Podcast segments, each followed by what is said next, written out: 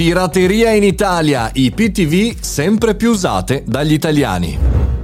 Buongiorno e bentornati al caffettino, sono Mario Moroni e anche oggi parliamo qui nel nostro podcast quotidiano di una tematica importante che ci riguarda dal vivo come imprenditori e professionisti perché lo stato della pirateria audiovisiva in Italia è sempre molto complicato da andare ad analizzare perché? Perché cambiano i modi, perché cambiano anche i momenti. Andiamo a vedere a che punto siamo. Ipsos, per conto di FAPAV, la Federazione per la tutela dei contenuti audiovisivi e multimediali, ci parla eh, di uno stato della situazione abbastanza particolare. Eh, durante la pandemia un aumento molto molto importante e poi un calo della pirateria, soprattutto eh, nei mesi di riapertura, diciamo post lockdown. Questo ci fa capire che in realtà da una parte gli utenti, i cittadini si collegano a queste IP IPTV, vi ricordo che sono illegali chiaramente, anche se ti fanno fare l'abbonamento, eh, diciamo si collegano perché non hanno nulla da fare, si annoiano.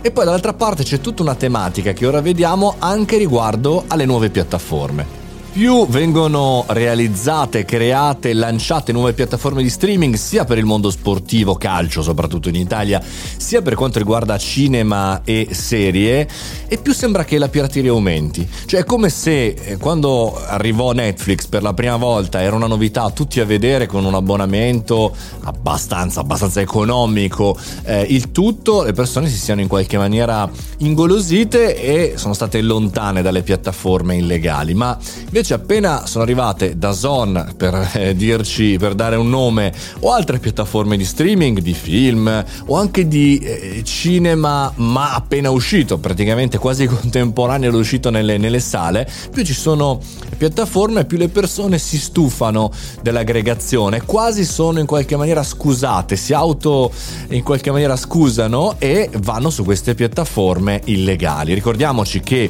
chiaramente sono illegali, non bisogna andarci ma neanche per sogno e quei canali Telegram, non il nostro Mario Moroni canale che è assolutamente da visitare ogni giorno, ma quelli sono, quegli altri sono illegali, sono problematici e poi eh, molte volte si celano dietro a queste piattaforme a pagamento gratuite anche dei malware, cioè dei virus, attenzione. Di tutta la ricerca FAPAV, vi ricordo il sito fapav.it, andatevelo a vedere, ad analizzare anche voi.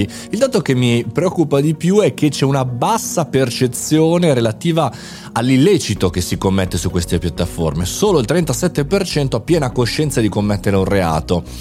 E anche qui, diciamo, da un certo punto di vista è il punto, è il bias, è il problema, è la differenza di percezione. È un po' come quando una volta, e qui lo dico da uomo con la barba bianca, si compravano i CD masterizzati. Insomma, sono sempre gli altri a commettere reati, ma staremo a vedere quello che accadrà da qui a chiaramente periodo caldo, quello di Natale rimanere sempre aggiornati, andate sul canale Telegram Mario Moroni Canale oppure iscrivetevi sul sito mariomoroni.it. Noi ci sentiamo come sempre anche domani, tutti i giorni alle 7.30 mi trovate qui. Sono Mario Moroni e questo è il Caffettino Podcast. Alla prossima puntata.